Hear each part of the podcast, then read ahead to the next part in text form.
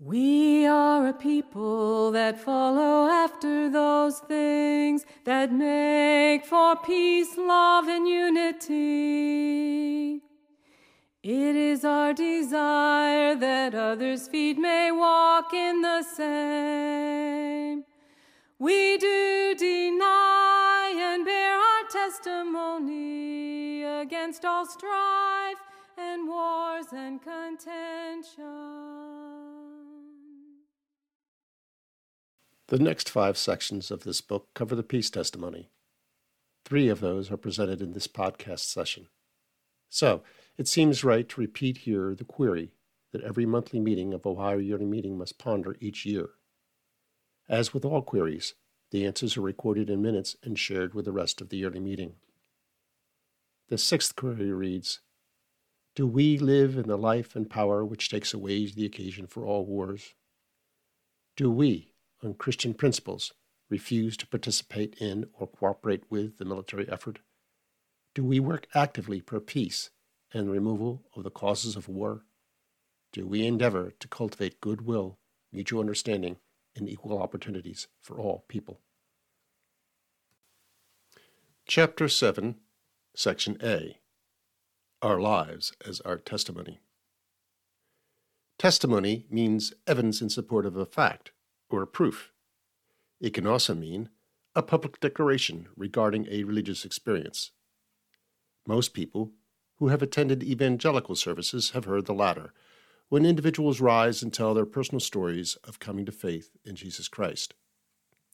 Friends through the first centuries of their existence embraced both definitions, recognizing that Christ Jesus and the Scriptures enjoin us to witness not only with our tongues, but also with our lives.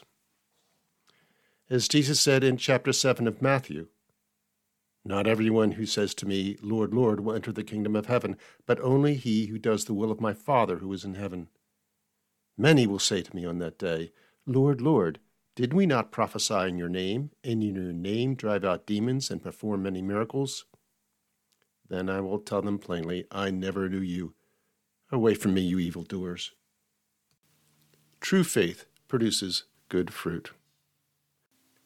In the second chapter of his epistle, the Apostle James declares, What good is it, my brothers and sisters, if someone claims to have faith but has no deeds? Can such faith save them? Suppose a brother or a sister is without clothes and daily food.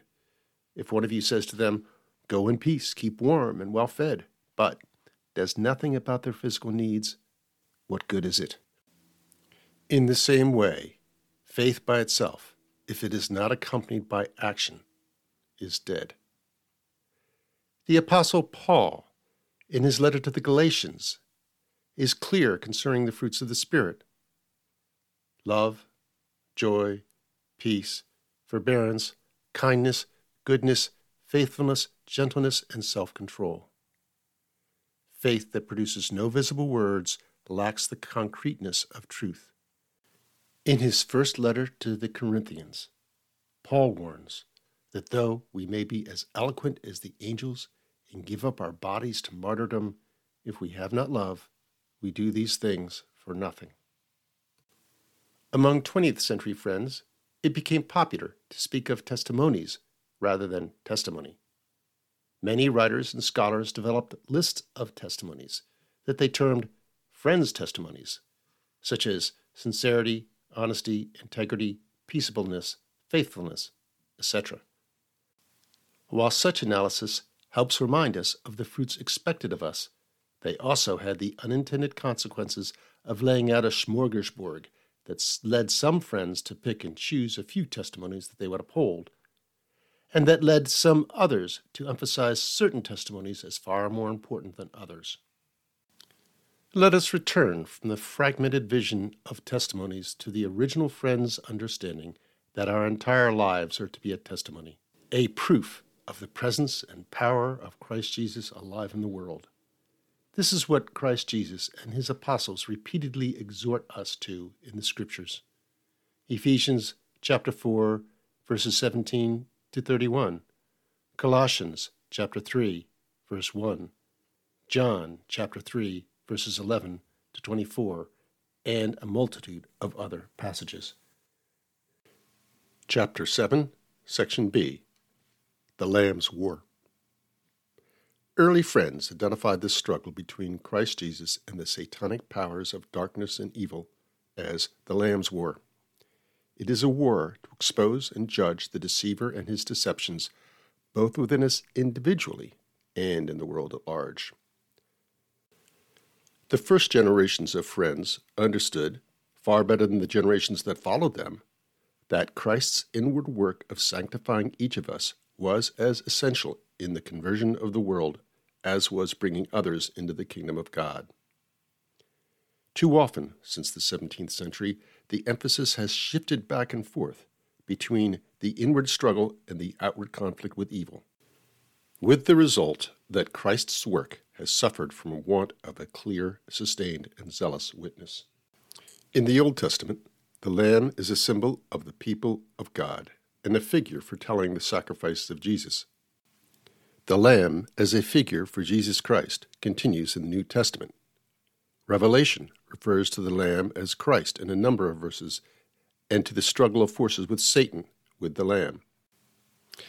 In referring to the lamb's war, early friends were not referring to an abstract theological concept, but a reality they experienced in all areas of their lives.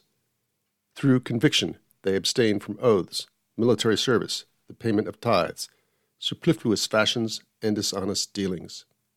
The lamb's war allowed no room for lukewarm commitment.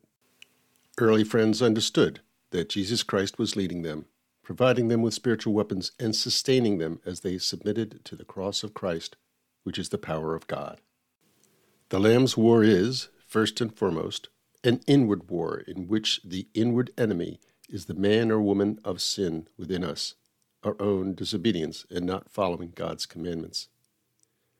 To neglect the war within us is to undermine and betray the war effort beyond us, the enemy of our souls and of our peace, even after our conversion, holds at least some territory within us.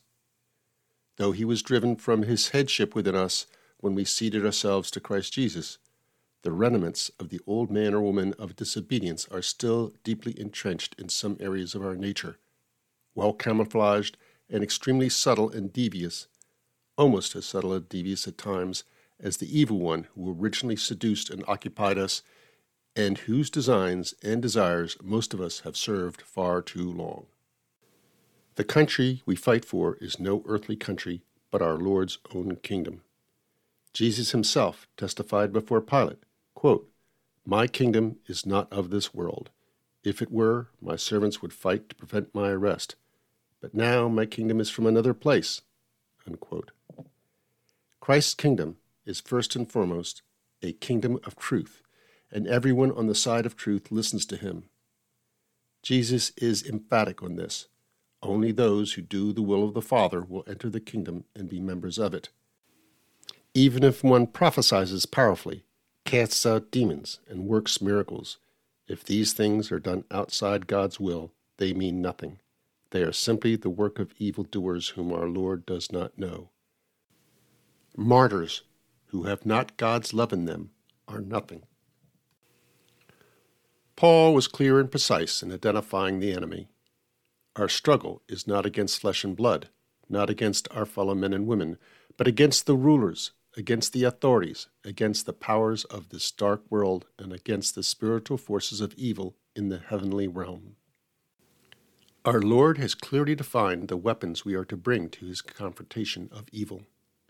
As we aren't at war with men and women, our weapons are neither physical nor hurtful to any of the creation.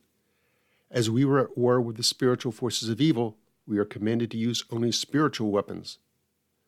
Paul exhorts us to, quote, "Put on the full armor of God so that you can take your stand against the devil's schemes," unquote. The primary purpose of armor has been to protect the wearer against the weapons and assaults of the enemy. Given the power and viciousness of our enemy, we need to be well protected, so that when the day of evil comes, we may be able to stand our ground. And after we have prepared for everything, we can stand firm with a belt of truth buckled around our waist, with a breastplate of righteousness in place, and with our feet fitted with the readiness that comes from the gospel of peace. We are to take up the shield of faith, with which we can extinguish all the flaming arrows of the evil one, and the helmet of salvation, and the sword of the Spirit. This is considerable armor and excellent protection, unless we have ignored and neglected our armorer's direction, his preparations in suiting us, and his careful training and formation. Our very life will be easily taken without faith to protect our head, righteousness to protect our heart, and faith to protect us against vital inward life. Feet properly shod for the long and difficult marches we face. Our weapons, the gospel of peace and the sword of the Spirit, cut to the enemy's quick, and even if we physically die in the confrontation, we will continue to live as our Lord lives. Chapter seven, Section C, The Lamb's War and Peace. As friends, we believe we are called to follow the leading of God, both as individuals and as a people. It is not for us to set our own agendas and then expect God to arrange things so that all comes out in a desirable way. But how are we to know what God's intentions are for us individually and as a people? We look to Jesus both in the record in the Scriptures and as he speaks to us today. By his coming, Jesus ushered in a new era with a new covenant between God and his people. Prior to Jesus' birth on earth, many prophecies had been given about the nature of this new relationship and how God's people were to live.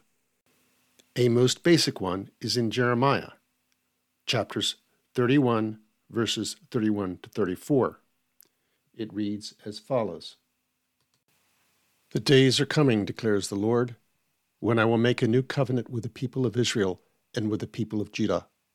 It will not be like the covenant I made with their ancestors when I took them by the hand to lead them out of Egypt, because they broke my covenant, though I was a husband to them, declares the Lord. This is the covenant I will make with the people of Israel after that time, declares the Lord. I will put my law in their minds and write it on their hearts. I will be their God, and they will be my people. No longer will they teach their neighbor or say to one another, Know the Lord, because they will all know me, from the least of them to the greatest, declares the Lord. For I will forgive their wickedness and remember their sins no more. In Isaiah, we find many more prophecies about the coming of Christ and the nature of his revelation to his people. Among those prophecies, Isaiah chapter two, verses two to four reads, In the last days, the mountains of the Lord's temple will be established as the highest of the mountains. It will be exalted above the hills, and all nations will stream to it. Many peoples will come and say, Come, let us go up to the mountain of the Lord, to the temple of the God of Jacob. He will teach us his ways, so that we may walk in his paths. The law will go out from Zion, the word of the Lord from Jerusalem. He will judge between the nations and will settle disputes for many peoples. They will beat their swords into plowshares and their spears into pruning hooks. Nation will not take up sword against nation, and neither will they learn war any more. Another is Isaiah chapter eleven, verses one to nine, which describes the peaceful nature of Christ's kingdom. It reads, A shoot will come up from the stump of Jesse. From his roots a branch will bear fruit. The Spirit of the Lord will rest upon him, the Spirit of wisdom and of understanding, the Spirit of counsel and of might, the Spirit of knowledge and fear of the Lord, and he will delight in the fear of the Lord. He will not judge by what he sees with his eyes, or decide what he hears with his ears, but with righteousness he will judge the needy with justice. He will give decisions for the poor of the earth. He will strike the earth with the rods of his mouth. With the breath of his lips he will slay the wicked. Righteousness will be his belt, and faithfulness the sash around his waist. The wolf will live with the lamb. The leopard will lie down with the goat. The calf and the lion and the yearling together, and a little child will lead them. The cow will feed with the bear. Their young will lie down together, and the lion will eat straw like an ox. The infant will play near the cobra's den, and the young child will put his hand into the viper's nest. They will neither harm nor destroy on all my holy mountain, for the earth will be filled with the knowledge of the Lord as the waters cover the sea. These prophecies have been important to friends over the years. Jesus fulfilled them. In his teachings and in his behavior, Jesus illustrated that outward carnal weapons are not to be used to achieve the goals of his kingdom. Nevertheless, friends have used the image of war to demonstrate that obedience to God involves a struggle of epic proportions between good and evil, played out by individuals and corporately by his people. The metaphor of the Lamb's War provides a seemingly contradictory picture of a vulnerable, defenseless animal successfully engaging in combat on a vast scale. The method of the Lamb's War may seem contradictory as well. How can a war achieve the peaceful kingdom of God and his rule over his creation? To achieve this kingdom requires a struggle between the followers of Jesus Christ and the forces of this world which oppose him and his righteousness.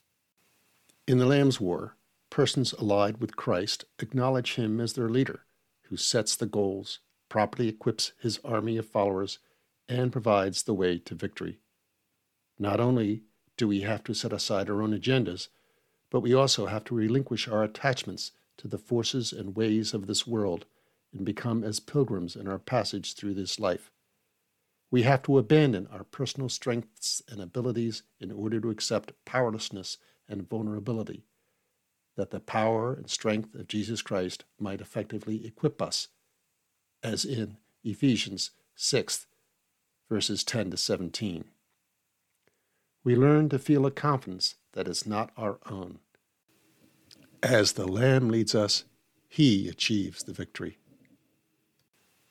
The basis of our peace testimony, then, is not that of a secular humanist belief in the inherent goodness of humans, nor is it a political objective.